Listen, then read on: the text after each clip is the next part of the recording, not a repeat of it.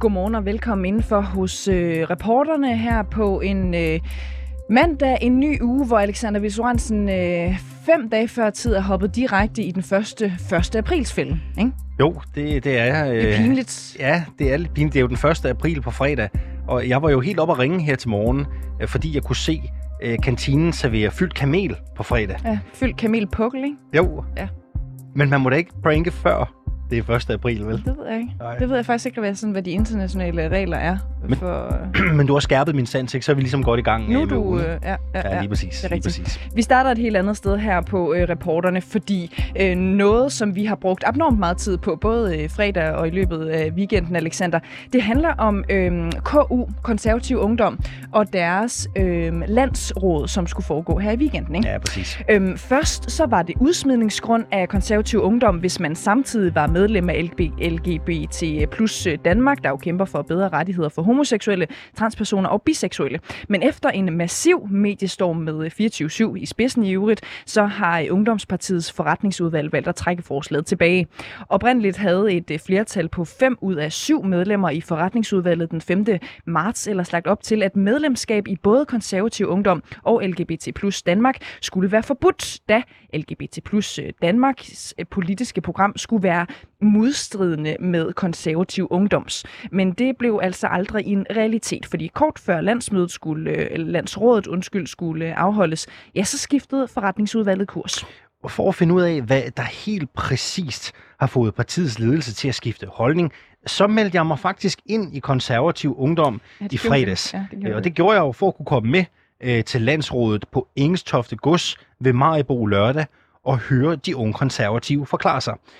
Øh, Cecilie, lad os lige prøve at høre, øh, hvor langt øh, jeg og vores øh, fotograf Damborg egentlig nåede, før det hele ligesom stoppede. Ikke?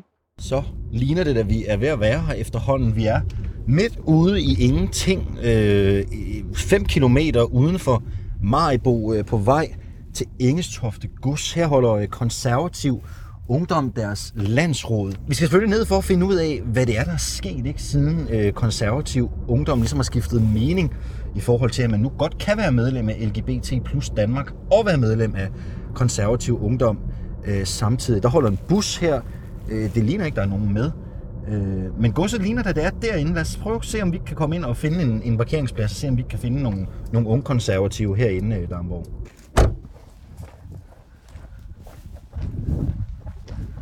Vi har faktisk fået at vide, at vi ikke må komme ind til mødet. Ikke? Det har vi lige fået at vide, men vi prøver alligevel. I hvert fald lige at gå ind i gården og se, om vi ikke kan fange nogen, der bliver lukket en port her. Der bliver lukket en port her. Det ligner umiddelbart, at vi ikke kan komme ind, men lad os da prøve at se, om vi ikke kan snige os ind alligevel. Ikke? Det er over, det sker i dag. De står her alle sammen. Øh, lad os prøve at se, om vi ikke kan... Skal, skal vi ikke prøve? Skal vi ikke lige prøve? Kan den åbnes mere, den her port? Vi må lige liste os ind her. Vi må lige liste os ind her, Damborg. Lad os prøve. Kan du komme med? Perfekt. Om vi vil bare lige hurtigt ind og spørge nogle af deltagerne, om vi ikke lige øh, måtte stille et par hurtige spørgsmål. Ja, men det må jeg også gerne, men det er ikke henne på grunden her. Og du må ikke optage lige nu. Nej, så vi, må, du, vi bliver smidt ud? I bliver ikke... I bliver, der er ingen adgang med fra pressen Nej. øh, til selve. Jeg stiller meget gerne op til interviews. Ja, ja. Der kommer også gerne andre ud og Ja. taler med jer, hvis det er det. Og det her er ikke til at blive optaget. Jeg kan godt se, at du står med telefon. Så vi, må, Ja. vi må, hvor må vi fange folk henne? Skal vi ikke gå ud og tage den her, og så slukke mikrofonen? og Lad os, lad, os bare, lad os bare gå ud. Jo, det er fint, det er fint, det er fint. Ja, det var formanden for konservativ ungdom, øh, Magnus von Drejager, øh, vi mødte her. Der gik kun 30 sekunder fra vi kom, øh, til vi fik simpelthen smyget os ind af en Mm. port, til vi blev øh, smidt ud igen. Øh, vi fik dog aftalt et interview med, med Drejager. Det skal vi spille senere. Øh, Vi, altså, var det fordi, de vidste simpelthen, at, du- at du var fra pressen, eller hvad? det kunne de se, tror jeg. Det kunne de se, ja, det hvordan kunne de se. Ja, var det bare på øh, din udstråling? på, eller? øh, og udstyret. Og så tror jeg, de havde lidt luret, at der ville komme nogen fra, fra 24-7. Ikke? Men I var jo medlemmer. Ja, ja, men vi måtte ikke være der alligevel, ja. så længe vi kom i presseøje med. Vel? Øh, de kunne dog ikke smide mig ud fra parkeringspladsen, så jeg blev naturligvis hængende. Øh, og med mig, Cecilie, så havde jeg taget en iPad, for jeg ville jo gerne se, om jeg kunne få nogle af de her øh, unge konservative til at støtte op om seksuelle minoriteters rettigheder ved at melde sig aktivt ind i LGBT plus Danmark, øh, nu hvor man jo godt må det, og ikke øh, bliver øh, smidt ud. Et vigtigt budskab. Ja, skal vi ikke lige prøve at høre, hvordan det øh, gik? Hej og velkommen til landsmødet. Vi kommer fra 24-7. Ja, tak. Vi kunne godt tænke os at høre, om I ikke kunne øh, have lyst til at være med til at støtte op om homoseksuelle, biseksuelle og transseksuelles rettigheder ved at vælge ind i LGBT+. Det kan jeg sagtens, fordi altså, nu ligger det jo sådan, jeg, ved, jeg tænker, at det er på baggrund af vores øh, lidt, lille messager i går. Ja. Øhm, og øh, som I nok også er informeret om, så var der også et øh, mindretal i forretningsudvalget, der stemte imod. Ja, og øh, Det er dig. det, det har jeg været en del af, ja. ja. Har du meldt dig ind? Øh, nej, ikke endnu. Nej, vil du melde dig ind? Ja, det jeg sagtens Skal vi ikke gøre det? Hvorfor tror du, at man lige venter på sådan et... Altså, hvorfor venter man lige så hurtigt? Det er jo fordi, at i hvert fald, at vi gerne vil være sikre på, at der også er plads til minoriteter. Altså, at vi ikke signalerer, at vi er imod minoriteter og seksuelle. At vi, der er plads til alle i konservativ ungdom også, ikke? Synes du, et forbud mod at være medlem af LGBT plus Danmark og konservativ ungdom, et forbud mod at være medlem af de to steder samtidig, er det øh, fjendsk over for minoriteter? Øh, nej, det synes jeg ikke. Men det kommer an på den framing, der ligger. Og den framing, der var i, i nogle medier, var, var rigtig, rigtig skidt. Hvad Øhm, synes du så, det er udtryk for? Ja. En skidt mediedækning. Så det er mediernes skyld? Nej, det siger jeg ikke, der. Øh, sådan inspirationen til det der forbud mod at være medlemmer begge steder, altså hvor tror du, den kommer fra? Er det, er det Rusland? Er det Polen? Hvor tror du, man har hentet inspiration fra? Altså til at være medlem af både LGBTQ Danmark. Ja, forbuddet mod at være medlem begge steder. Kommer inspirationen fra Rusland eller fra Polen? Eller hvad, hvad tror du? Nej, det har ikke noget med det at gøre umiddelbart. Okay. Synes du, det er en øvsag? Altså ja, fordi i, i bund og grund havde vi jo nok alle sammen været den foruden. Øhm, fordi altså, nu har vi jo landsråd her i weekenden. Så man kan sige, hvis nu at, øh, at man kan sige, at vi har haft laden på uden, så øh, havde vi måske også kunne bruge lidt, lidt mere tid på at, at fest og hygge. Men altså, det er jo sådan, politik er, nogle gange, så må man også lige tage det sure med det søde, og så bliver det lidt... Øh, Sådan der, så kommer anmodningen.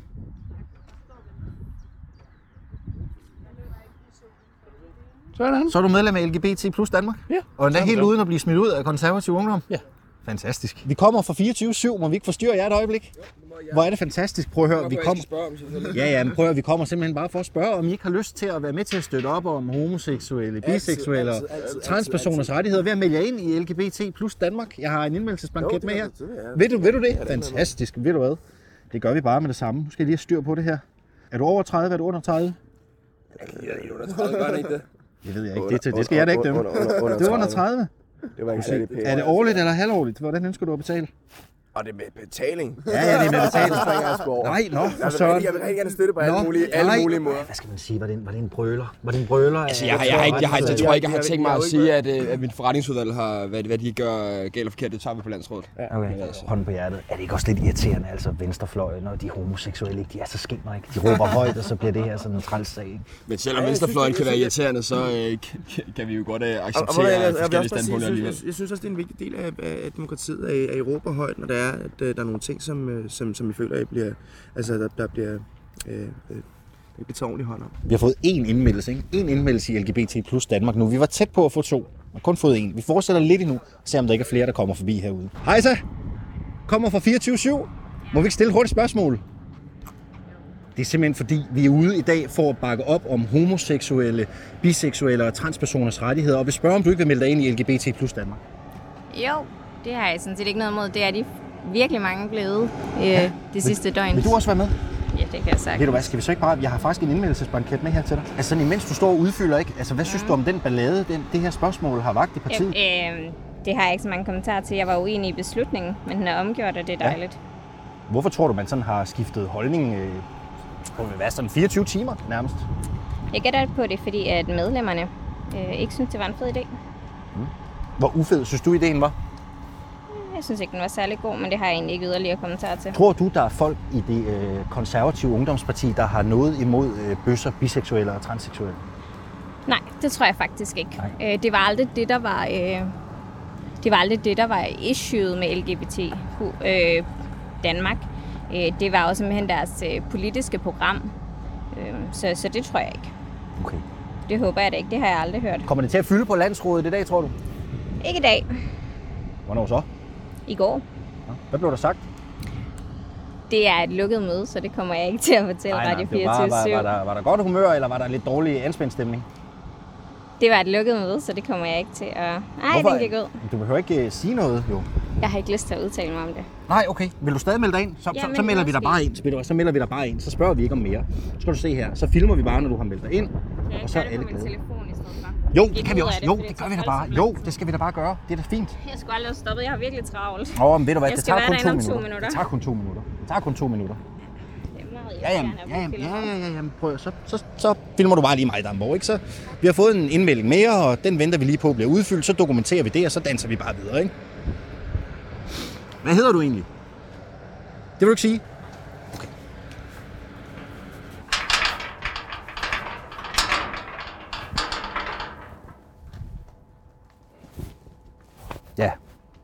Det, det er det, vi har mødt, ikke? Ja. Jeg tror sgu ikke, vi får meget mere ud af det, Damborg. Vi kan jo lige så godt køre hjem igen. Ja. Tænker jeg. Så lød det altså. Vi fik et par indmeldelser. Hvor mange vi fik fik to. I? To? Ja, vi fik to. Ja. Og vi har vel snakket med en 10 stykker, ikke? Og de vil ikke engang sige, hvad de hed.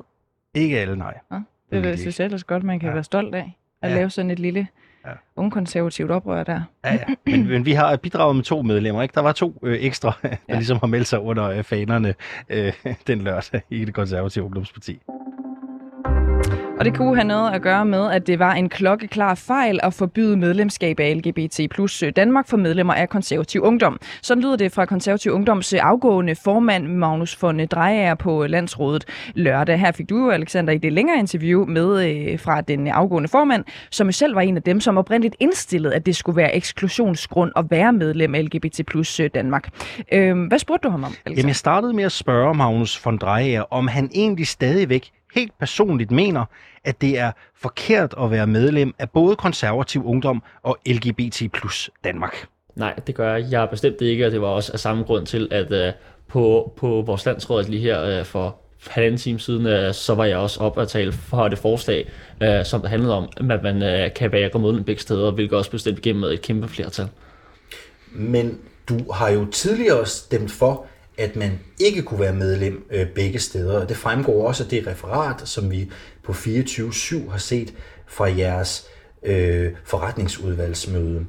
Hvad er det, der har ændret sig? I mine øjne har vi fået tolket vores vedtægt, der er forkert, og det er desværre, fordi hver vores vedtægt, der giver en mulighed øh, for øh, at skabe mulighed for at gøre det her med nogle specifikke organisationer. Øh, det synes jeg er en fejl, og derfor øh, så er det også min øh, klare holdning, at vi på det næste landsråd skal få strammet vores vedtægter op, så vi ikke begår at det her en lignende fejl her i fremtiden, fordi det er super beklageligt, og jeg fortryder det øh, ekstremt meget, øh, at det beslutning blev truffet, hvor at vi har fået, fået kigget på, på vores vedtægter og simpelthen øh, at få truffet den for, forkerte beslutning i mine øjne.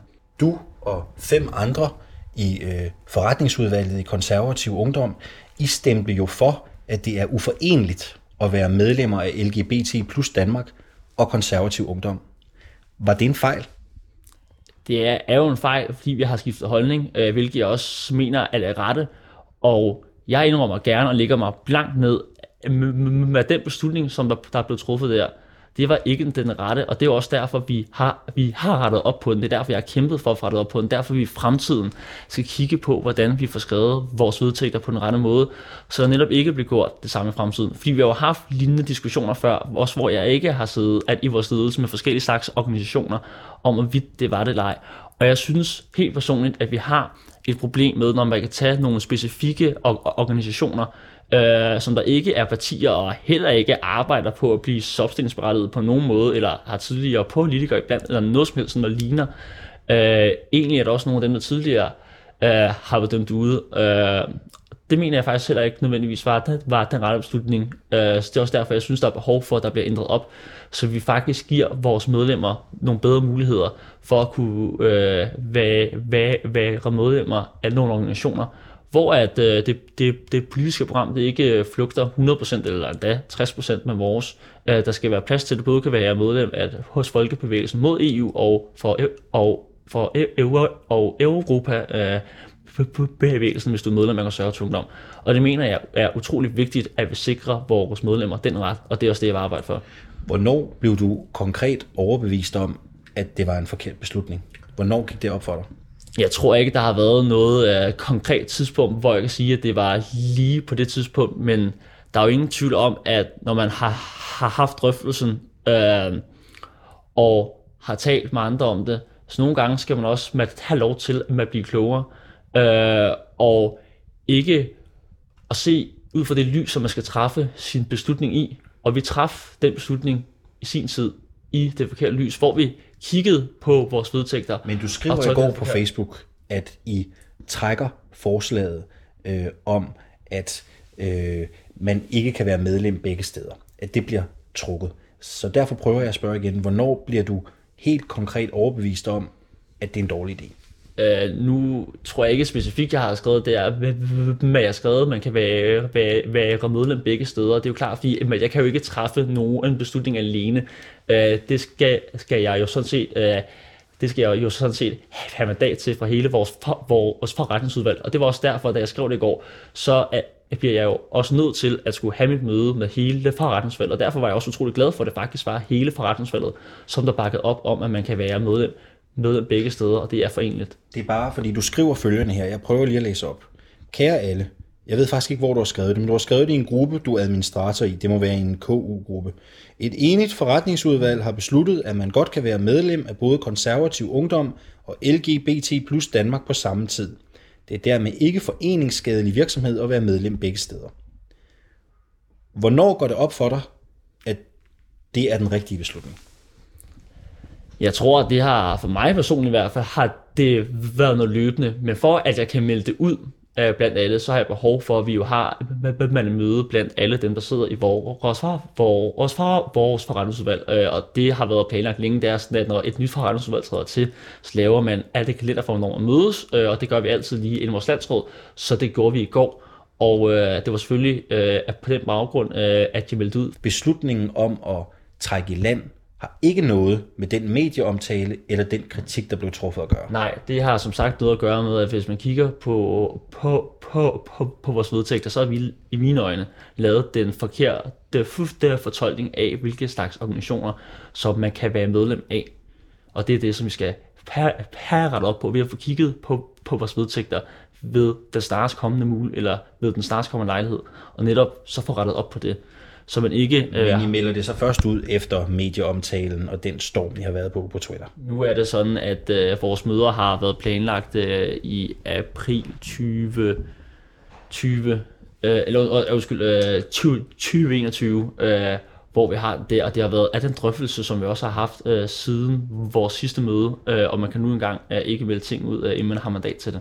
Jeg prøver lige at læse noget op for jeres politiske program i øh, KU. Øh, der står sådan her under grundholdninger.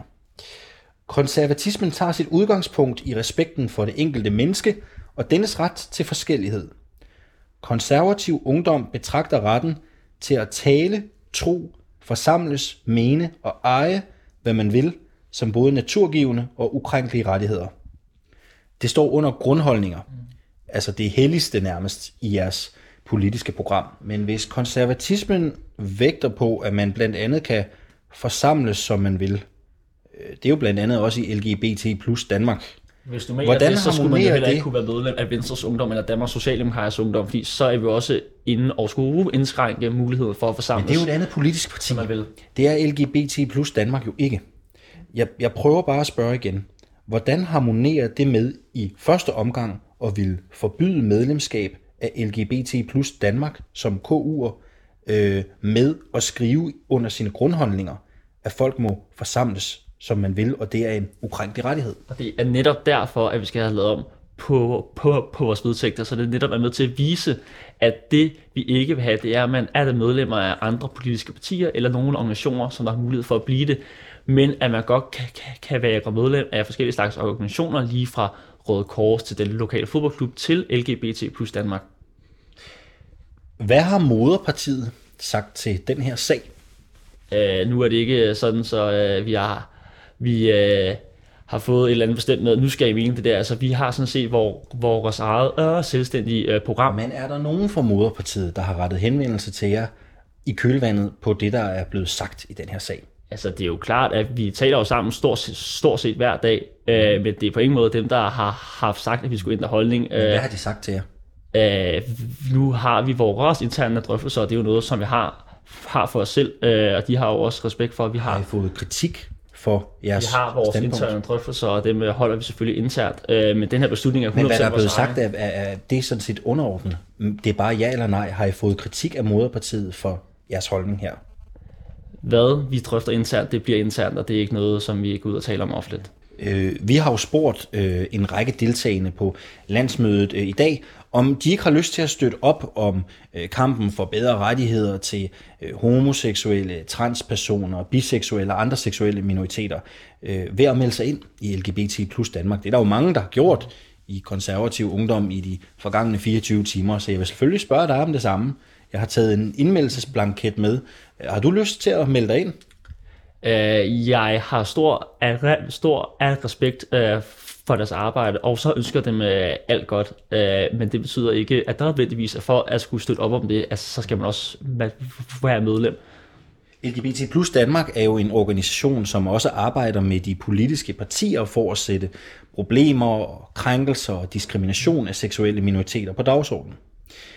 Har I med den kurs, I har været på det sidste stykke tid, svækket samarbejdet med en organisation som LGBT plus Danmark? Det øh, skal jeg ikke kunne sige, øh, om jeg har. Det er ge- generelt ikke, øh, fordi øh, der det seneste stykke tid, det er sådan set, at med mange organisationer, det er så også på grund af den nedlukning, at vi har igennem og haft det, det der til samarbejde. Men jeg mødes meget gerne med dem, og har også været til debatter hos dem før, Men hvad og tror, du selv, meget gerne har det, hvad tror du selv? Har det skadet jeres samarbejde som parti med LGBT plus Danmark? det er jo en holdning, som du er på at spørge dem om. Øh, den ser jeg gerne med fuden, selvfølgelig er det det. Øh, men øh, min dør står åben, og det ved jeg, at det gør deres også. Øh, og jeg tænker, at vi sagtens øh, kan få noget af det her for alle handler det om at se fremad. Ja, konservativ ungdom, de trak jo i bremsen, ikke? Det skal altså fortsat være muligt at være medlem af LGBT plus Danmark og konservativ ungdom. Det var en klokkeklar fejl, de begik, det siger ja. Magnus von Dreyer, afgående formand i det her interview, øh, Cecilie. I Ny Borgerlige Ungdom, der mener man stadigvæk, at det at være medlem af LGBT plus Danmark og øh, Nye Borgerlige Ungdom er uforenelige, og derfor er det eksklusionsgrund. Malte Larsen, som er formand for Nye Borgerlige Ungdom, han kommer i studiet. Det gør han cirka om 20 minutter. Alexander, der var Oscars øh, i nat. Prisuddeling, ikke? Det er rigtigt jo. Jeg cyklede faktisk godt forbi en biograf og så en rød løber. Jeg, jeg vidste ikke lige, hvorfor det var, men det er nok, fordi der har været et Oscar-arrangement. jamen, jo. det er jo en, øh, en kæmpe ting over hele verden. Øhm, det er jo sådan den fineste, kan man sige, filmpris øh, overhovedet. Ikke? Ja. Der skete, er jeg bare nødt til at sige, jeg ved ikke, om du har øh, set det, bidt mærke i det i øh, medierne her til morgen, der skete noget fuldstændig vanvittigt i år Nej, til jeg, Oscars. jeg ved det ikke. Jeg sover jo lykkeligt, øh, når, når den slags glider over Ja, skærmen. ja, ja. Og det gjorde jeg så også øh, den her gang, ikke? Men jeg har så øh, efterfølgende fundet ud af, at, det, at der har været drama. Drama, drama, drama. Jeg, jeg, jeg, jeg har fundet nogle klip, eller rettere sagt, at vores producer Mathias Stilling har fundet nogle klip. Vil du ikke bare... Jeg, jeg, jeg giver dig et par navne nu. Ja. Øh, Will Smith og Chris Rock. Ja. Det Ja, er dem to, kender vi godt. Ja, præcis. Ja. Ja. Nu, nu spiller vi bare det her klip. Jada, I love you. G.I. Jane 2, can't wait to see it. All right?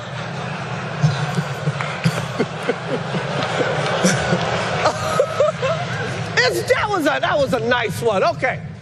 I'm out here. Uh oh, Richard. oh, wow. Wow. Will Smith just smacked the shit out of me. Nå, hvad sker der her? Det, du hørte der, altså det der dunk, mm. det, er, det er Will Smith, der hakker Chris Rock sådan en. Fordi han siger noget om hans kone, Lige præcis. Jada Pinkett Smith. Lige præcis. Ja. Det, og du, nu fik vi jo øh, den engelske udgave her, ikke? men det han øh, basically siger, jeg har fundet på, øh, på skrift her, han siger, øh, Jada, I love you, G.I. Jane 2, can't wait to see you. Altså sagt med, med andre ord. Øhm, Jada, jeg elsker dig, jeg kan ikke vente med at se dig i G.I. Jane 2. Øhm, og øh, dem, der ikke har set øh, G.I. Jane, Mig blandt andet. Lige præcis. Ja. Der, der hovedpersonen er- bliver altså kronraget på et tidspunkt i filmen. Og Jada øh, Pinkett øh, Smith, hun har øh, sygdommen, jeg tror det hedder alopecia. Kender du den sygdom? Niks. Men det betyder, at hun taber håret. Oh. Så det er en sygdom, og man kan også se på den røde løber i går, at hun, hun er ligesom kronraget. Og det laver han en joke med. Det lyder da ondskabsfuldt. Ja, den er, den er rimelig kras, ikke? Over stregen, ikke? Selvfølgelig Ja. så er det sådan noget, folk diskuterer, var det her en, øh, er det et stunt, basically, ikke? Altså når der Mm. mm. to kæmpe store stjerner, den ene, han begår jo vold, helt overlagt mod den anden, er det her et stunt. Men lad os lige prøve at, at høre et klip mere, så man rent faktisk kan høre øhm, øh, ja, Will Smith. Sæt nogle ord på det her.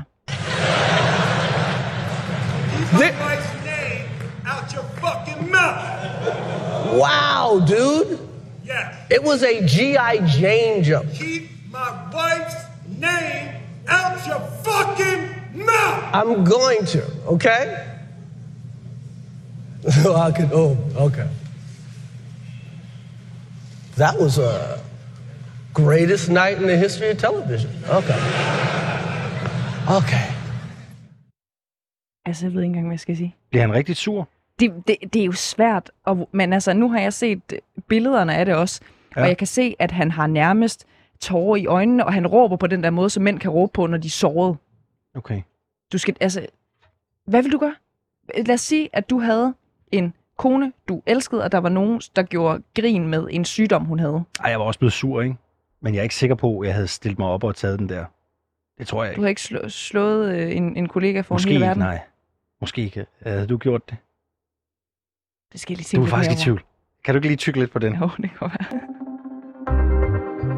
Kasper Ølers, godmorgen og velkommen til dig. Godmorgen.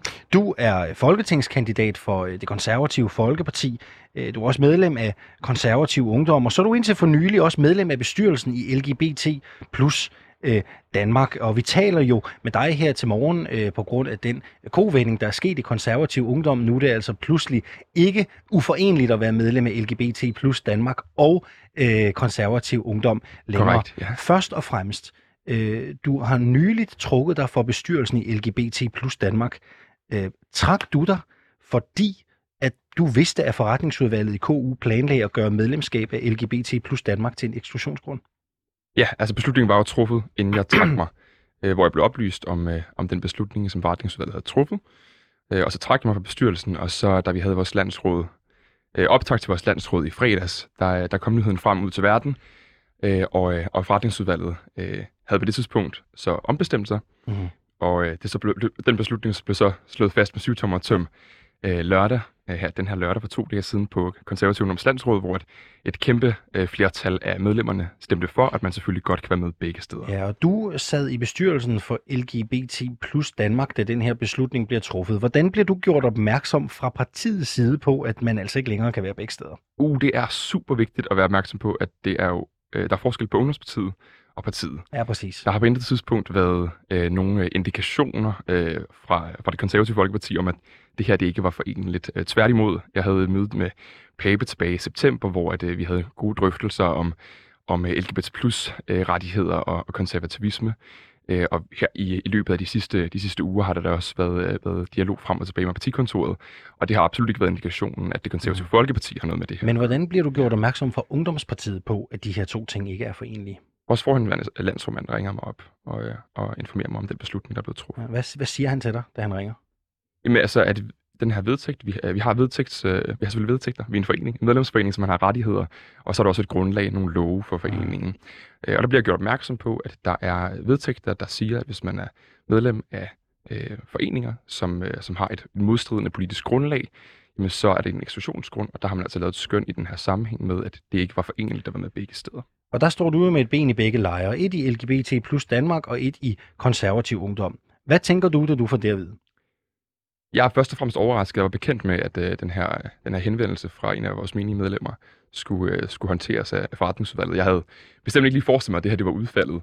Øh, jeg har også hele tiden været bekendt med, også der, der, hvad siger, der informationen bliver overleveret, der beslutningen bliver overleveret mm. til mig, at, at det jo ikke har noget med mig personligt at gøre, ej heller har noget med LGBT plus personer at gøre, men det har noget med de politiske vedtaget resolutioner, der er i LGBT plus Danmark som forening, det har med at gøre på det her tidspunkt. Øhm, så, så man kan sige, jeg står med et ben i begge lejre, og må så tænke, øh, tænke lidt hurtigt, øh, og tænke, hvad, hvad skal jeg så gøre nu med den her information, jeg har fået videleveret? Øhm, og, og der tænker jeg først og fremmest på, hvor kan jeg gøre den største forskel? Øh, og med den her, det her skøn, der er blevet lavet af det derværende forretningsudvalg, at det første skøn i hvert fald, der er blevet på baggrund af de vedtægter, tager jo så et valg om at, øh, at blive konservativ ungdom for at kæmpe den sag, som jeg har kæmpet to og et halvt år i bestyrelsen i LGBT plus Danmark. Øh, hvad tænker du egentlig om, at der er nogen, der mener på det her tidspunkt, at man ikke kan være medlem af LGBT plus Danmark og konservativ ungdom samtidig? jeg har jo været uenig hele vejen igennem, og det viser sig jo så, at et kæmpe flertal af medlemmerne i konservativ ungdom, som jo også bygger på medlemsdemokrati, også er uenige i det første skøn, der blev lavet for forretningsudvalget. Så jeg er uenig, men øh, har respekt for ledelse. Jeg har respekt for medlemsdemokratiet, og de her forretningsudvalgsmedlemmer er jo valgt øh, på demokratisk vis. Så, øh, så jeg, øh, jeg indordner mig jo sådan set bare øh, de ledelsesbeslutninger, der bliver truffet, da jeg jo ikke øh, ikke står med magten til at, øh, at stå op imod et medlemsdemokrati, når, vi, når der på det, det tidspunkt jo ikke var et, øh, et landsråd. Men det, det har jeg jo så gjort på øh, mine øh, vedtægtsmæssige øh, hvad det, rettigheder på et landsråd, hvor vi så stemte igennem, at det er altså muligt at være med. Du skriver i et Facebook-opslag, øh, at du synes beslutningen om, at man ikke kan være medlem begge steder, er usaglig og helt på månen. Ja. Hvad mener du med det? Jeg mener, at øh, man må jo anerkende, hvis man er, øh, hvis man er politisk aktiv, øh, partipolitisk aktiv, øh, at det ikke er det eneste sted, der bliver lavet forandringer i verden. Jeg har selv dannet interessepolitik. Øh, jeg har kun været medlem i konservativ ungdom i lidt under et år. Og altså siddet i bestyrelsen i LGBT plus Danmark i, øh, i to og et halvt år. Så jeg, jo, øh, jeg kan sige, kommer fra en interessepolitisk øh, synspunkt. Det er der, jeg, det er der, jeg ligesom har fået min, min politiske sans vækket. Og det er også der, hvor at, øh, jeg ser, at, at man, kan, man kan rykke nogle rigtig store ting i samfundet, fordi at man jo samles på tværs af partiskæld. Der er LGBT personer på hele det politiske spektrum mm. i Danmark og i verden.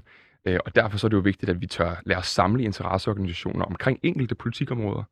Om det så er Naturfredningsforeningen, eller om det er LGBT plus Danmark, eller om det er Røde Kors, eller en helt fire øh, organisationer. Det er jo vigtigt, at vi tør lade os samle, for at det ikke kun er i vores egne partier, vi prøver at lave forskelle, men vi også prøver at implementere de forskelle øh, igennem de interesseorganisationer, som prøver at, at gøre noget godt for verden. Så en klar skævert, ifølge dig. Og, en klar skævert, men, men man kan sige, øh, øh, en skævert, der også blev rettet op på, og det er jeg både utrolig glad for, at øh, forretningsudvalget øh, gjorde, men også at medlemmerne i konservativ mm. ungdom. Nu valgte du jo LGBT plus øh, fra og KU øh, til i den her kontekst. Var det ikke et eller andet øjeblik, hvor du tænkte, øh, ved du hvad, du siger, du har været øh, medlem af KU lidt under et år, ikke? Var det ikke på et tidspunkt, hvor du tænkte, hmm, det er sgu ikke et sted for mig det her? Mm, nej, det var der faktisk ikke. Øh, og det er jo mest af alt, fordi jeg elsker konservativ ungdom, øh, og jeg elsker det politiske projekt, der er i konservativ ungdom. En gang imellem, så sker der, sker der skæver der, og det var det her helt sikkert i min optik. Men jeg vil også sige, at øh, jeg står jo øh, står på skuldrene af en, øh, en hel masse, øh, der har der har løftet konservativ ungdom til, til det sted, vi er i dag. Vi er et velfungerende og øh, velaktivt øh, ungdomsparti, som, som gør det super godt, når der er både skolevalg, gør det rigtig godt med at støtte vores moderparti, når der er valg. Øh, og så kan man sige, at i mellemtiden, øh, for lige at gøre det helt klart og tydeligt, fra den her, øh, den her henvendelse til forretningsudvalget bliver, bliver givet, mm. øh, og, og beslutningen bliver truffet, bliver jo så opstillet som folketingskandidat mm. i, på Vesterbro her i København. Og det er jo så en af de... Øh, øh, en af de muligheder, jeg har for at gøre en, en kæmpe forskel i den her verden, det er jo netop at prøve at kæmpe mig for at komme ind i Folketinget og skyde vid- altså at arbejde videre på, de, øh, på den her agenda blandt andet.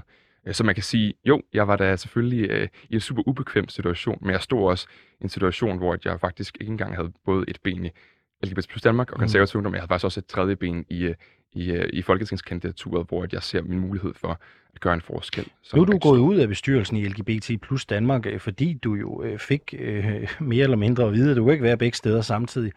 Fortryder du, at du er gået ud af bestyrelsen? Jeg havde ikke nogen mulighed for at lade være. Øh, så havde jeg... Jamen fortryder du? Vil du gerne stadig sidde der? Jeg vil, øh, jeg vil rigtig gerne stadig gøre en aktiv forskel for LGBT plus Danmark. Jeg er jo også medlem igen, ligesom der er en masse øh, konservative ungdoms. Altså du har meldt dig ind igen? Ja, selvfølgelig har jeg ja, det. Ja. Selvfølgelig har jeg det. Jeg har været tæt dialog med, med hele bestyrelsen i LGBT plus Danmark, både inden... inden Hvad sagde de egentlig? Hvad sagde de til det? Jamen efterfølgende her, det var kun nogle enkelte, der, der vidste den reelle grund, da jeg trak mig den dag øh, for et par uger ja, siden. Hvad sagde de, da de, da de hørte det? Tænker jeg, jeg tror, kan medlem begge steder. jeg tror, der var nogen, der, der, der synes det var øh, den forkerte beslutning, ligesom jeg selv synes, der blev truffet på daværende tidspunkt. Øh, og de sagde selvfølgelig, øh, ja, hvad, hvad der nogen, der sagde noget ord, jeg lige kan citere. Øh, jeg tror, der var, der var nogen, der... Ja, der blandt nogen, der sagde, at øh, de synes, det var rigtig godt, at jeg, jeg, jeg tog kampen op, øh, og at øh, jeg prøvede at kæmpe imod den beslutning, der blev taget øh, og, øh, og de var stolte af mig. det var jo selvfølgelig... Har du nogensinde øh, selv, eller kender du nogen, som har oplevet øh, problemer eller manglende accept, accept over for seksuelle minoriteter i konservativ ungdom? Mm, nej, det, det vil jeg egentlig ikke sige. Altså, konservativ ungdom er en, øh, et ungdomsparti, der emmer af LGBT plus personer. Der er masser af os, øh, og, øh, og øh, den, det menige medlem, der indgav den her, øh, den her henvendelse til forretningsudvalget, er selv homoseksuel. Øh, hvilket måske krydder historien øh, en lille Mhm. smule. Så man kan sige, at det her det er jo ikke et spørgsmål om konservativ ungdom øh, har respekt for eller accepterer LGBT plus personer. Det er langt højere grad et spørgsmål om, hvordan ønsker man at ændre verden. Og det er jo der forskellen ligger. Ønsker man at ændre verden igennem? Hvorfor tror du, ja. at øh, man skifter hest så hurtigt? Ikke? Altså, det er jo noget af en kovending, der sker fra, at offentligheden begynder at interessere sig for, at øh, det her dobbeltmedlemskab, det ikke længere skal være muligt. Så ændrer man lige pludselig holdning og siger, at det kan man godt alligevel. Hvorfor tror du, det går så hurtigt? Jeg har simpelthen ikke, øh, ikke været med i det, beslutnings- i det, i det Og hvad, hvad tror du? Tror du, det er dårlig omtale? Mm, nej, det tror jeg ikke. Utilfredse medlemmer?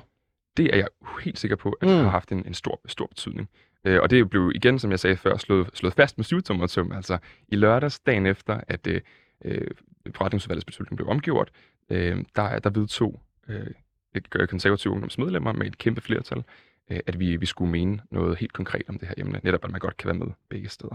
Tror du, den ballade, der har været omkring det her meget upopulære forslag, kan man godt sige, har det skadet øh, konservativ ungdoms forhold til øh, moderpartiet, og måske også til LGBT plus Danmark, som jo er sådan en organisation, mange politiske partier arbejder med. Det har styrket vores forhold til LGBT plus Danmark. Det er jeg ikke i tvivl om. Styrket? Hvordan? Før var jeg mig bekendt det, det eneste medlem, der var akt- aktiv begge steder, der var medlem begge steder. Øh, og jeg ved i hvert fald, at jeg kan tælle op til 10 konservative ungdomsmedlemmer, der på nuværende tidspunkt er, er medlem af begge organisationer. Jeg fik to medlemmer jo i lørdags. Ja, jeg hørte Sidst, godt, at, øh, at, Ja. ja. at du var med os på, øh, på Lolland Falster, så det, øh, det, er, det er jeg rigtig glad for. Tak for hjælpen. Det er også så lidt.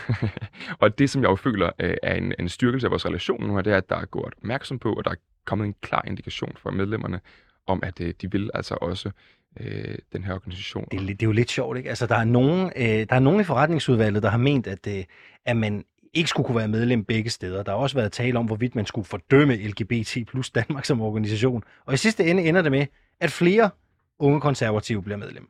Mm.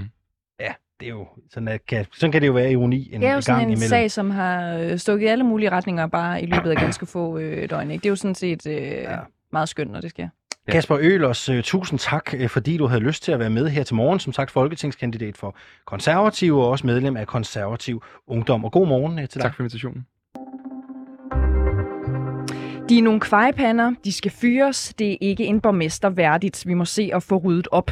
Sådan lyder det fra nogle af de langelænder, som vores reporter øh, Anna Munke Heidorn har talt med på gaden i Rudkøbing. Vi har været en tur på Langeland, fordi vi jo her på reporterne over de seneste uger har afdækket en række grove lovbrud og systematiske sagsbehandlingsfejl i børne- og tvangsanbringelsesager i Langeland Kommune.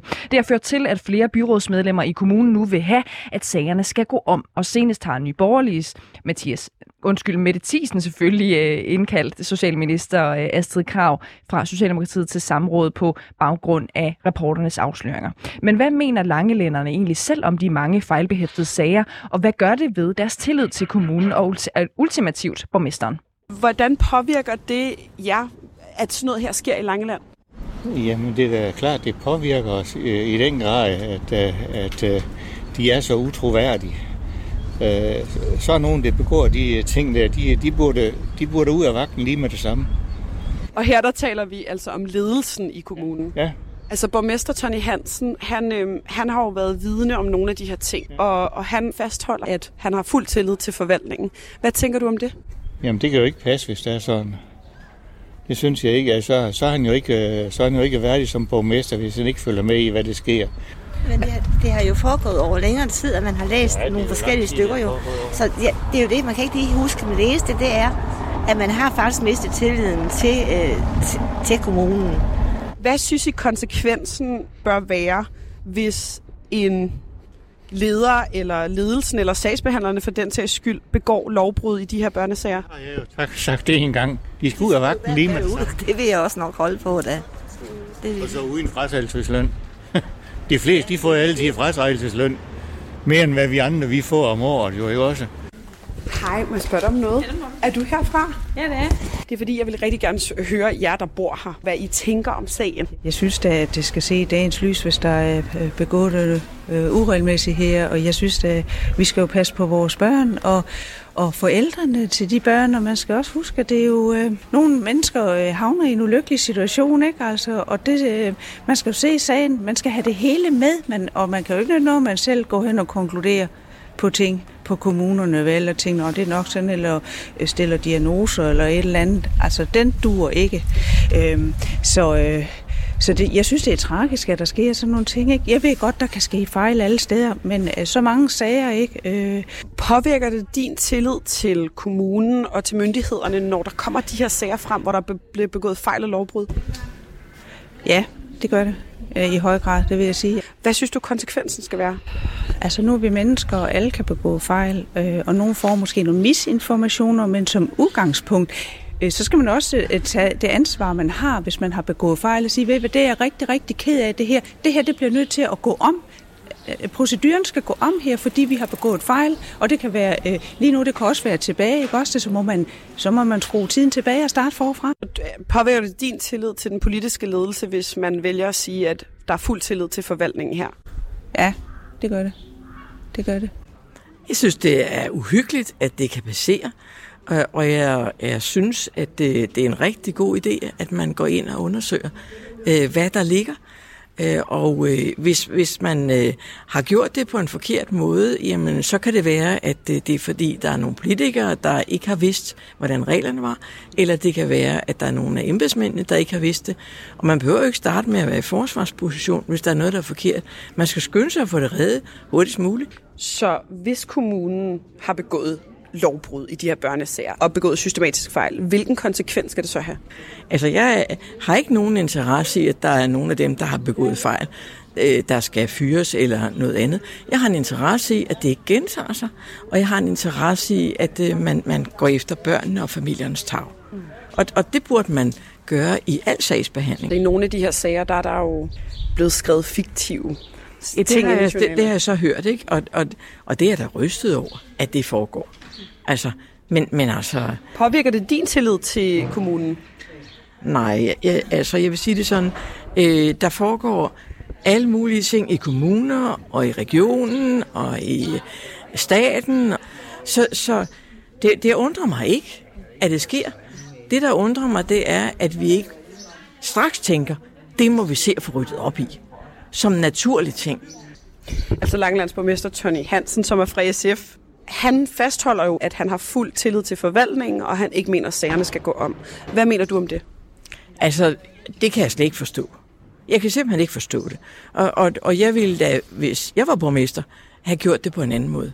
Altså, jeg ville have, have lagt mig ned, fladt ned, og sagt, er der begået lovbrud, så må vi se at få gjort noget ved det. Og jeg ville have skyndt mig at fortælle resten af kommunalbestyrelsen om, at det var sådan, det forholdt sig.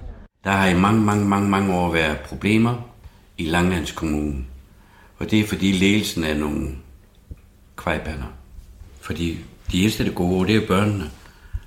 Og de er jo altid taberne jo. Og selvfølgelig er, bor der nogle, øh, nogle, nogle mærkelige mennesker herovre, men det gør det overalt i verden jo. Men nogle gange kan man godt tænke, øh, er det, er det, er det specielt lige på Langland? Når der kommer sådan nogle her sager, påvirker det din tillid til kommunen? Ja, den har jeg ikke så stor tiltro til. Det har jeg ikke. Den skal man ikke have tillid til. De er jo købt og betalt for at holde deres kæft. Ja. Og så har de et problem herovre, det er det, man hører hele tiden. Jamen, vi har jo ikke nogen penge. Altså Søren Ramsing, han, han mener jo, at sagerne, alle de her sager, hvor der er lovbrud, skal gå om. Synes du det? Ja, det synes jeg da. I allerhøjeste grad. For det skal da frem i lyset.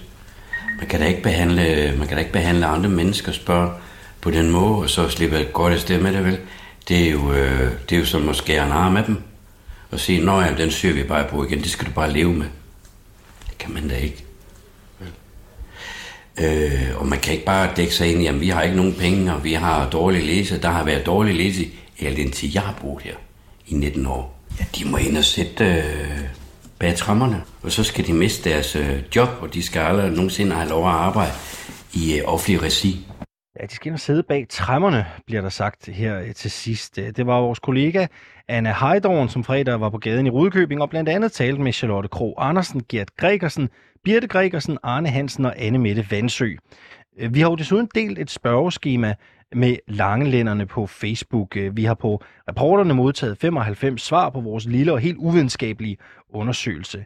Øh, til spørgsmålet om, hvorvidt det har påvirket langelændernes tillid til kommunen, der svarer knap 60 procent, at de har mindre tillid til kommunen, efter børnesagerne er kommet frem.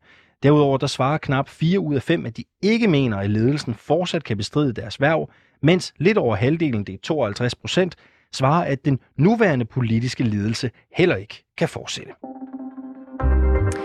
Her til morgen der fortæller vi, at konservativ ungdom altså alligevel ikke vil øh, ekskludere medlemmer, der også er medlem af LGBT plus øh, Danmark, der kæmper for bedre rettigheder for seksuelle minoriteter. Det blev besluttet på weekendens landsråd på øh, trods af, at forretningsudvalget egentlig havde vedtaget, at det skulle være fremtidig praksis. Men i Nyborgerligs ungdomsparti, der vil man ikke have medlemmer LGBT plus Danmark i partiet. Godmorgen, Malte Larsen. Godmorgen. Du er landsformand for øh, Nye Borgerlige Ungdom. Øh, forklar os lige, hvorfor kan man ikke være medlem af Nye Borgerlige Ungdom og LGBT plus Danmark på samme tid? Det er fordi, at LGBT plus Danmark er en politisk organisation på den aller yderste venstrefløj, som har et ekstensivt og holistisk politisk program, som står i diametral modsætning til Nye Borgerliges politik. Og det er simpelthen ikke forenligt at være medlem af et nationalt konservativt parti, som værner om og ønsker at bevare de traditioner og, og normer og værdier, som vi har fået i arv til tidligere generationer, samtidig med, at man er medlem af en enormt venstreorienteret progressiv organisation, som ønsker at indføre normkritik øh, på alle niveauer af samfundet. Du siger to ting her, ikke? Du siger, at det er øh, en venstrefløjs øh, politisk øh, organisation, og så siger du også, at det ikke er forenligt med øh, Nye Ungdoms øh, værdier. Øh, hvis vi lige griber fast i de to ting. Øh, hvordan er LGBT plus øh, Danmark en politisk organisation? Det står selv på deres, på deres hjemmeside, det er en politisk organisation, og så har de jo et ekstensivt politisk program. Altså hvis du går ind på deres hjemmeside, så står der politik, og så kan du læse om alt muligt deres politik, mm. om uddannelsessystemet, familiepolitik, retspolitik osv. Mm. Og det er også udtalt de så ofte i medierne om politik. De er også ofte ude og udtale sig om udlændingepolitik og sagt, at nye borgerlige har en dårlig udlændingepolitik, og vi skal til mod, mod flere flygtninge osv. Så, så det er grundlæggende en, en politisk organisation, som arbejder politisk, og de arbejder for et helt andet Danmark, mm. end vi gør i Nye, gør i nye borgerlige ungdom. Mm. Og så lige nogle flere ord på, hvor det er, at LGBT plus øh, Danmark har nogle værdier, som øh, ikke er forenlige med dem, som I har i Nye Borgerlige. Altså grundlæggende så er hele deres politik uforenelig med vores politik i Borgerlige Ungdom. nogle, øh, prøv at give os nogle eksempler. Eksempelvis ønsker de, at det skal være, at, at noget som køn og øh, hudfarve øh, og seksualitet skal være afgørende for, om man bliver valgt ind på pensumlister på vores uddannelsesinstitutioner. Altså at man skal undergrave meritokratiet og indføre en, identitetspolitik, øh, hvor i det følger, at, øh, at man altså måske kan blive fravalgt på pensumlister, på grund af, at man ikke har den rette identitet. Derudover ønsker de også, at man skal tvinge staten til at bruge de pronomer, som folk øh, selv ønsker. Altså det vil sige, at jeg i praksis skal kunne tvinge offentlige myndigheder til at tiltale mig som hun eller hende eller sheng, eller hvad jeg nu lige selv kan finde på. De ønsker også, at man skal tillade juridisk kønsskifte for børn, øh, uanset hvor gamle de er, altså selvom de er fire år gamle. Øh, altså, der er en, en række talrige eksempler på det her, og de ønsker grundlæggende, at man skal indføre normkritik på altså hele uddannelses, øh, øh, altså alle niveauer af, af uddannelsessystemet. Øhm, de, de har en, en retspolitik, som, som også bare grundlæggende er uforenelig med vores politik. Mm.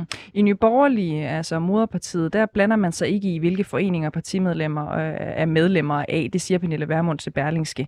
Øhm, hvordan kan det så være, at de gør det i øh, Nye Borgerlige Ungdom? Fordi det var aktuelt i det udenrigspolitiske miljø. Altså det er jo heller ikke noget faktisk problem. Vi har ikke nogen medlemmer af LGBT plus Danmark i vores øh, organisation, i hvert fald så vidt jeg ved. Vi har en masse homoseksuelle mennesker, som alle sammen er meget, meget kritiske øh, over LGBT plus Danmark, og synes, det er beskæmmende, at de hævder at repræsentere dem, fordi de overhovedet ikke føler sig repræsenteret af Men dem. hvis man ikke øh, vil bestemme, hvad medlemmer af øh, moderpartiet øh, laver organisatorisk ved siden af deres medlemskab, hvorfor, hvorfor må man så ikke hos jer? Jamen, som sagt, det er en principiel stillingtagen, i, fordi det var aktuelt i forbindelse med den sag, der var omkring konservativ ungdom. Og derudover så er det også to forskellige organisationer. Øhm, og jeg vil også sige, altså vi har foreningsfrihed, så at sige, i, i Nyborgs Ungdom. Vi tillader vores medlemmer at være medlem af de organisationer, øh, de har lyst til, så længe det ikke er politiske organisationer, som andre ungdomspartier, der står i skærende kontrast til vores egen, egen, vores egen politik. Altså vi er ligeglade med, om vores medlemmer også er medlem af Danmarks Naturfredningsforening og andre. øh, Kan man være medlem af Generation Identitær og være medlem af Nye Borgerlige samtidig?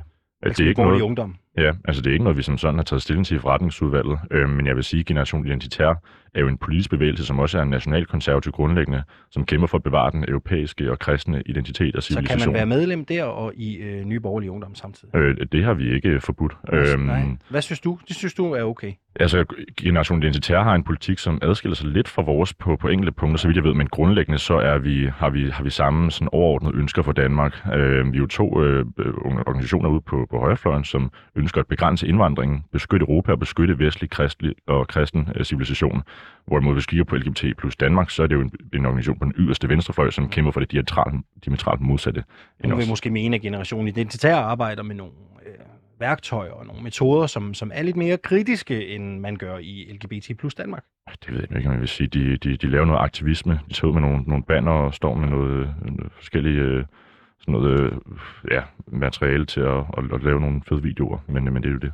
Øh, nogen vil jo også sige, at øh, nu, nu siger du selv, I er et nationalkonservativt øh, parti på nogle områder. Nogen vil jo også mene, at konservativ øh, konservatismen hviler på, at man som individ skal have mulighed for at forsamles, mene, tænke og tro, hvad man vil, uden staten eller statslige institutioner skal blande sig. Det er helt enig. Hvordan hænger det sammen med, at man så i nye borgerlige ungdom mener, at man ikke skal have ret til at kæmpe for seksuelle minoriteters rettigheder i LGBT plus Danmark, hvor Selvfølgelig skal man lov til at kæmpe for seksuelle minoriteters rettigheder, og vi er ikke Ja, en men. LGBT plus Danmark, hvis man nu holder fast i, at det jo er øh, konservativt hjerteblod, øh, nationalkonservativt hjerteblod, og mene, at folk de må forsamles, hvor de vil.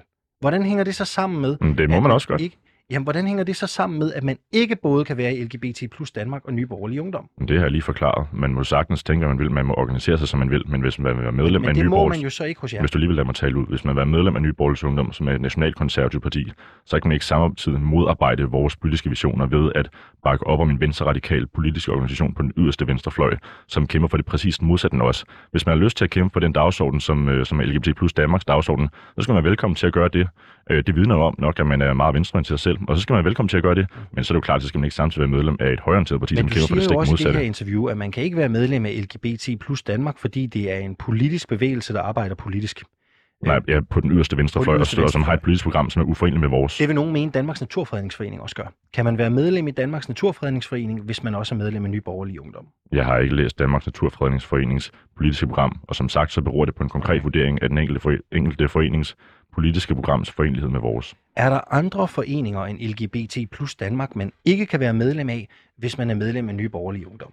Øh, Det er der givetvis. Altså, det har ikke rigtig været et aktuelt problem. Eksempelvis være? en nazistforening, øh, okay. øh, kommunistforening, andre politiske partier. Altså, det beror jo på en, en konkret vurdering af den enkelte forenings politiske forenlighed med, med vores parti. Okay. Men jeg vil altså sige, altså i udgangspunktet, så har vi jo foreningsfrihed, og der er, der er højt til loftet. Øh, vores medlemmer må i udgangspunktet være medlem af de andre organisationer, de har lyst til. Men, men der går også en grænse, og hvis man, man udøver det, som vi vil betegne som partiskadelig virksomhed, ved at decideret modarbejde vores formål, øh, ja, så, øh, så går den ikke. Og jeg vil sige, at den grænse, den er overskrevet for LGBT plus Danmark. I melder jo øh, det her ud øh, kort tid efter konservative trækker i land. Øhm, du siger også selv i det her interview, at det ikke er noget problem. Der er ikke nogen medlemmer i jeres ungdomsparti, der er medlemmer af LGBT plus Danmark. Siger du kun det her for at få medieomtale? Nej, jeg meldte faktisk ud, før de havde omgjort deres beslutning. Der øh, meldte jeg ud, at vi bakker fuldt op om konservativ ungdoms øh, beslutning. Øhm, og derefter så gjorde jeg det jo, fordi at jeg synes, det er vigtigt, at der også er nogen, der, der, der er villige til at tage den her debat, og som ikke bare lader sig bukke under krænkelsesparate personer på, på den liberale venstrefløj, som føler Synes sig du, forarvet at komme konservativ ungdom har læflet for venstrefløjen i det her Ja, det synes jeg helt bestemt, det er gjort, fordi konservativ ungdom er jo et konservativt ungdomsparti. Det, det står det i hvert fald i deres formålsparagraf, det skal være. Og man kan sige, at konservatismen, det står jo i diametral modsætning til den ideologi, som præger LGBT plus Danmark. Det er diametral modsætning, men man kan ikke være konservativ og samtidig gå ind for den progressivisme, som karakteriserer LGBT plus Danmarks politiske program. Malte Larsen, du er landsformand i Nye Borgerlige Ungdom. Tak fordi du var med her til morgen. Tak for invitationen.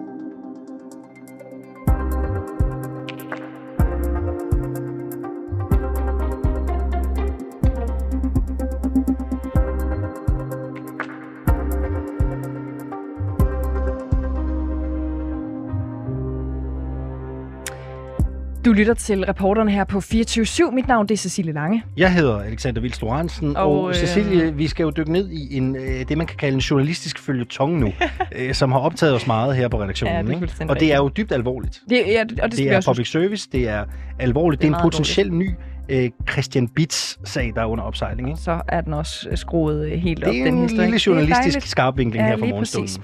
Øhm, det handler om en strid i slikbranchen, øh, som øh, er efter en afgørelse i Sø- og Handelsretten endt med, at Spangsberg Chokolade AS uforstyrret kan fortsætte med at sælge og markedsføre produktet Mums Slikpinden. Og det er jo selvom produktet og indpakningen minder enormt meget om den øh, klassiske dumle slikkepind, som vi alle sammen Mm. kender, ikke? Altså, hvorfor Dumle selvfølgelig også har sagsøgt øh, øh, Spangsberg Chokolade øh, AS. Men Alexander, når vi her på reporterne kigger lidt nærmere på Spangsbergs, og nærmere bestemt Nørregade Bolsjers produkter, og Nørregade Bolsjer er ejet af Spangsberg, så kan vi se, at sagen om dumleslikkepinde langt fra står alene.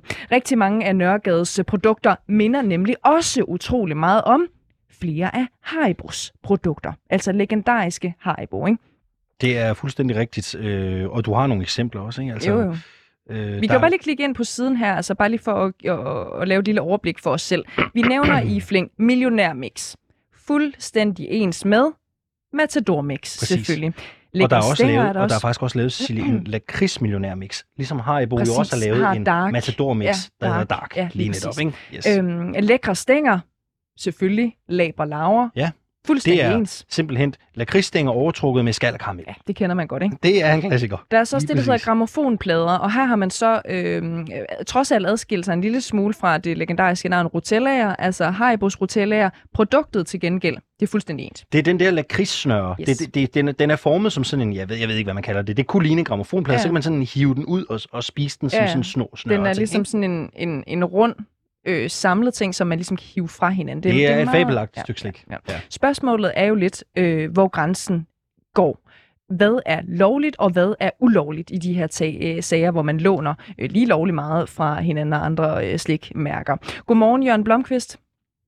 Godmorgen. Du er adjungeret øh, professor hos Center for Informations- og Innovationsret på Københavns Universitet. Og Jørgen Blomqvist, vi, vi har jo bedt dig kigge lidt på nogle af de her øh, produkter. Så jeg vil starte med at spørge dig, hvorfor kan Nørregade skråstreg Spangsberg slippe afsted med at lave de her produkter, som minder så meget om noget, vi kender i forvejen? Jamen det kan de, fordi der er ikke nogen beskyttelse af produkter som sådan i Danmark. Hvis I kigger ud over morgenbordet, Øh, så kan I også se, at øh, alle, altså Danbo tror man jo alle mulige forskellige mejerier, og øh, jordbærmarmelade hvor man fra en hel masse forskellige fabrikker. Man kan ikke have eneret på produkterne som sådan. Det man kan have eneret på, og som de her sager går på, det er det varemærke, som man markedsfører produkterne under. Mm. Og varemærker, det kan være både et navn, et logo, det kan være en karakteristisk indpakning, det kan sågar være farver, som øh, vildkast, øh, violette farve, øh, og, og, og nogle gange har man også haft noget med lyde, som i reklamer og sådan noget. Øh, det kan man få varemærke til. Det skal være egnet til at adskille varen i forbrugerens bevidsthed. Øh, og det er altså en beskyttelse af den særlige indsats, som man gør i markedsføringen ved at bruge et og indarbejde, enten få det registreret eller indarbejde et mærke. Øh, derimod produktet som sådan, øh, der er beskyttelsen meget svagere, hvis der overhovedet er nogen. Godt. Så vi kan ligesom godt parkere den øh, bekymring, vi ligger inde med, som går på, at produkterne er fuldstændig øh, ens øh, en til en. Hvis vi så prøver at kigge på, øh, hvad skal man sige, øh, branding og, øh, og navne og så videre. Øh, nogle af de øh, eksempler, vi jo kom med øh, lige før, øh, det var jo det, der hedder millionærmix for eksempel.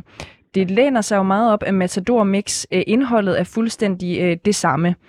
Øhm, den her kombination af flere ting, som lader sig så kraftigt øh, inspirere af Matador Mix, gør det en forskel, altså når man også brander sig på noget, der minder om? Altså, jeg kan jo vanskeligt udtale mig om de sager, hvor der, eller de tilfælde, du snakker om, hvor der ikke har været sager, fordi det er noget, som domstolen i den sidste ende må afgøre. Øh, man kan sige, at mix er et ganske generisk ord. Det er et ord, som vi alle sammen bruger, og derfor så kan man ikke få inderet til at bruge øh, ordet mix. Og så kan man sige, at du så kalder det matadormix eller millionærmix. Det, du laver i forbindelse med det, det er det, der hedder stavrim. Altså to ord, der begynder på det samme bogstav. Øh, det har man jo gjort siden vikingetiden.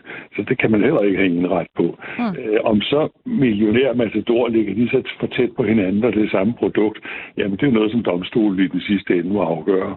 Hvad vil Men du altså, egentlig den- vurdere, Jørgen Blomqvist? Fordi man kan sige, at du har jo ret i, at mix det er jo rimelig sådan øh, tilgængeligt generisk øh, ord, men matador og millionær, det bestyr, betyder jo stort set det samme, og når man så tillægger, at øh, øh, indholdet også er det samme, vil du så vurdere, at man her i hvert fald bevæger sig på grænsen?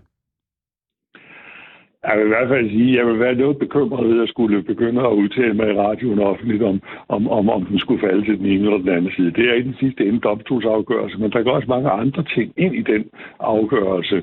Altså man laver store forbrugerundersøgelser af, hvordan forbrugerne opfatter det, og man ser jo også på, øh, er der ikke sådan et vist fællesprog i den her branche? Fordi noget af det, det jo blandt andet lagde vægt på i, i sagen om, om, om dumle øh, ispæ, eller stikkepindene, det var jo, at når man kiggede ud over hylderne i øh, slikbutikkerne, så er der altså nogle visse fælles konventioner for, hvilke farver og mønstre og sådan noget, man tæller tingene op. Så man kunne se, at der simpelthen ligger en vis praksis for, at man øh, efterligner hinanden på det der område. Og det vil så sige, at den enkelte forbruger jo ikke nødvendigvis bliver forvirret af det, fordi man er godt klar over, at der ligger Forbrugerne ved jo underbevidst godt, at for eksempel den der øh, lidt lyse røde farve, den bruger man ofte til at markedsføre øh, flødechokolade og sådan noget. Øh, og en vis blå farve, sort farve, det går ofte i forbindelse med lakrids. Så det ved forbrugerne godt. Så skal der altså noget mere til for at adskille det.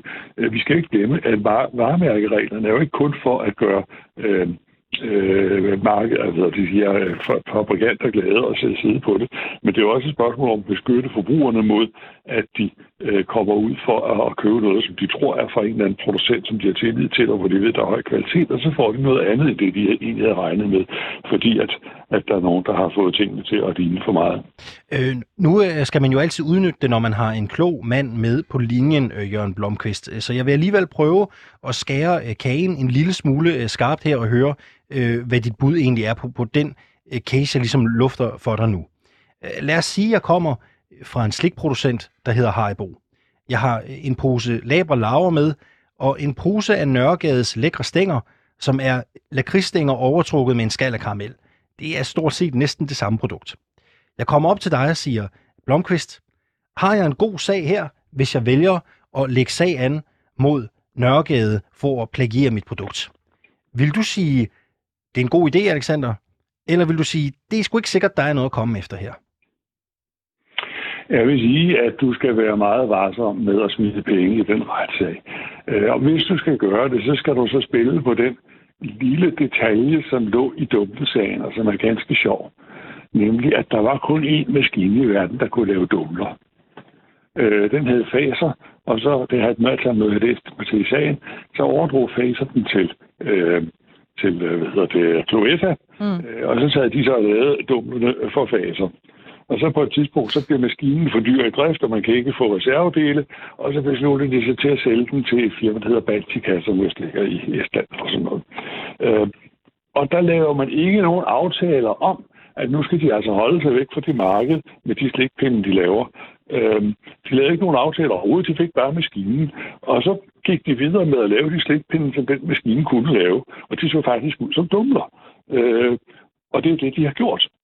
Og, øh, og der kan man selvfølgelig sige, at øh, hvis det i denne her sag ikke ligger noget tilsvarende med en gammel maskine, men derimod, at der er tale om, at de så bevidst har lavet et produkt og til, til, tilnærmet det i udseende og, og alt det der og sådan noget, så kunne der måske være en sag, enten efter varemærkelovgivningen, for, så for, altså man kan, varemærke kan jo også omfatte et produkts udformning for eksempel, men, øh, men måske også efter markedsføringsloven. Man Ja. går sådan lige lidt tæt på andres kommersielle interesser. men jeg vil Jørgen, øh, sige, at øh, den er set tvivlsom. Jørgen Blomqvist, jeg vil godt lige smide et, et, endnu et sidste eksempel på dig lige, fordi vi kan jo også se, og det er noget, der forvirrer os en lille smule, altså at Nørregade øh, AS, øh, Nørregade Bolsjer øh, AS, til gengæld selv har sagsøgt, og det er så en shots-producent, øh, altså øh, en producent, som, som øh, øh, producerer de her shots, øh, man kan tage, hvis man er i byen for eksempel. Øhm, og det har de gjort, fordi et specifikt navn på en særlig type shot øh, læner sig op af en af deres bolsetyper. Og det fik de faktisk medhold i, og de fik også erstatning. Så hvordan kan det være? Jamen, der har retten altså fundet, at øh, det produkt, som efter blev, blev lavet, øh, at det gik for tæt på. Øh, det hed øh, små uler, og, og det andet produkt hed blå uler. Øh, og der var også i forbindelse med hvad, øh, hvad hedder det, øh, eftergørelsens øh, introduktion, der var der nogle øh, henvisninger til de blå uler. Den smager ligesom blå uler og sådan noget. Det blev taget væk senere hen.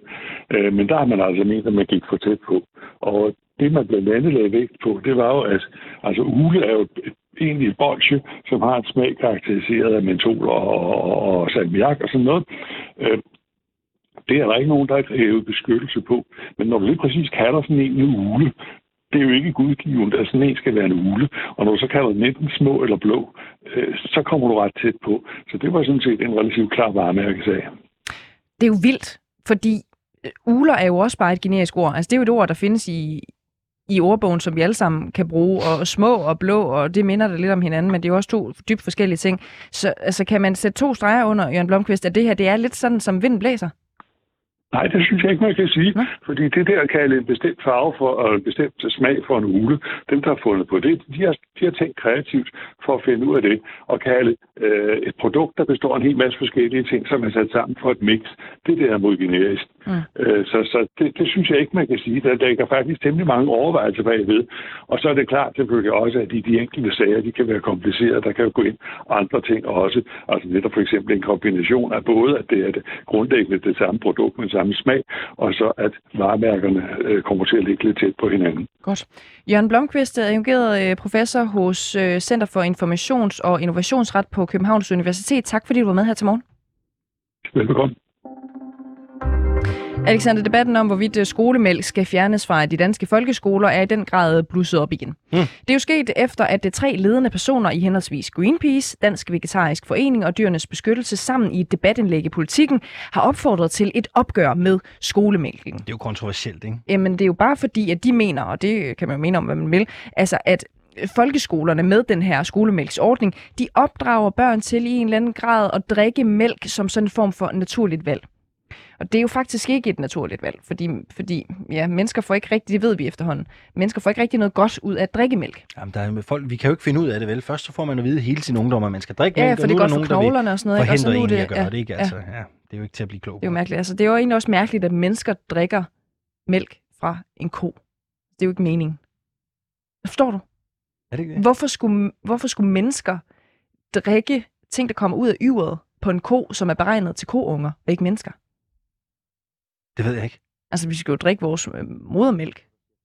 Der er hverken noget, der siger for eller mod, for at vide, Mathias Stilling lige pt. Det er i hvert fald meget øh, forvirrende, ikke? Jo, det, jo, jo det, er, det er svært at finde ud af, hvad vi må og hvad vi ikke må efterhånden. Ikke? Mm. Det er jo ellers, altså siden øh, starten af 90'erne, der har det været sådan, at øh, man i klasserne kunne finde øh, de her, der officielt hedder mejeriernes skolemælksordning. Mm. Øhm, og det kan mærkes faktisk på noget, og nu skal du lige holde fast, på danskheden den her ordning kan mærkes på danskheden i Danmark. Oh, så det er noget særligt dansk? Det mener Carsten Herhold, som er branding-ekspert i The Brand Agency. Og nu skal vi lige høre lidt mere fra Carsten Herhold, øh, altså hvorfor det kan være svært at smide skolemælken ud af klasseværelserne. Han har nemlig talt med vores reporter Mathias Stilling. Der er skolemælk har, det, det, der er jo noget hyggeligt, og vi er jo rigtig mange. Øh, nu er jeg selv sådan øh, tæt på de 40, og øh, der er jo rigtig mange, som... Altså, det er jo noget, vi alle sammen er opvokset med. Øh, vi har alle sammen prøvet at skulle spille øh, øh, håndbold i skolen, fodbold. Vi har alle sammen stået i kø til rundbold, og vi har alle sammen siddet ind til tysk, og vi har alle sammen øh, gået ned og skulle hente skolemælk. Så, så det, det vilde er, at der er et... Øh, der er sådan et samlingspunkt, hvor jeg kan godt mærke, at, øh, at jeg vil faktisk være sådan lidt trist, sådan tror jeg, der er mange, der vil have det. Jeg vil være sådan lidt trist, hvis, at, hvis det skulle ryge ud, bare fordi de havde sådan lidt, de har måske lidt monopol på det, ikke? Altså, de har også været lidt heldige på det rigtige tidspunkt. Øh, og så tror jeg ligefrem- faktisk, der er mange, der har det, fordi vi har ikke så mange af de her fælles ting længere, og man kan selvfølgelig tænke, det er en ligegyldig lille ting, det handler bare om noget mælk, men allerede det, når man skal pille det ud, og man kan mærke, at det vil også være trist, det viser jo netop, at der faktisk er noget mere på spil her, at der, der er et eller andet samlende i det, som det vil vi egentlig gerne blive ved med at have. Og på den måde så også, øh, altså, så, så man kan tillægge øh, skolemælken måske lige så høj værdi i forhold til, altså det, det er danskhed, når det er øh, bedst. Det, det, det er sådan en lille del af danskheden, ikke? At øh, så sad vi, vi fik øh, nærmest alle sammen en skolemand, næsten alle sammen, ikke? Og vi skulle skiftes til at hente den, og der er noget demokrati i det, det går på tur, og, og der er også noget mad, hvor at det er det samme, vi spiser. Øh, altså forestil dig en verden, ikke, hvor at der er en, der sidder og drikker øh, te, en drikker noget fuldstændig andet. Jamen, det er da også hyggeligt. Det er jo det, men der er jo lidt eller andet sådan... Det er lidt ligesom, når man synger fællessang. Det, at man synger med på den samme øh, melodi, det gør et eller andet. Det, det gør, at man kan mærke, at man er en del af noget større. Og det, og det kan jo lyde fjollet, fordi samtidig ved vi jo godt rationelt, det er bare skolemælk.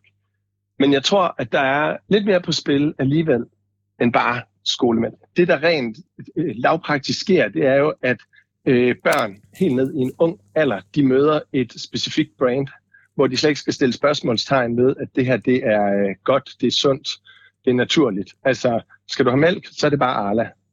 Øh, og, og det styrker dem rigtig meget, fordi det bærer man jo så med sig hele vejen igennem livet. Så får man, øh, indtager man andre aldersgrupper, og man indtager øh, måske også andre produkter på et tidspunkt, begynder at købe andre Arla-produkter. Men at Arla er øh, øh godt, sundt, naturligt, øh, rart, behageligt, øh, det, det stiller man ikke sådan øh, spørgsmålstegn med.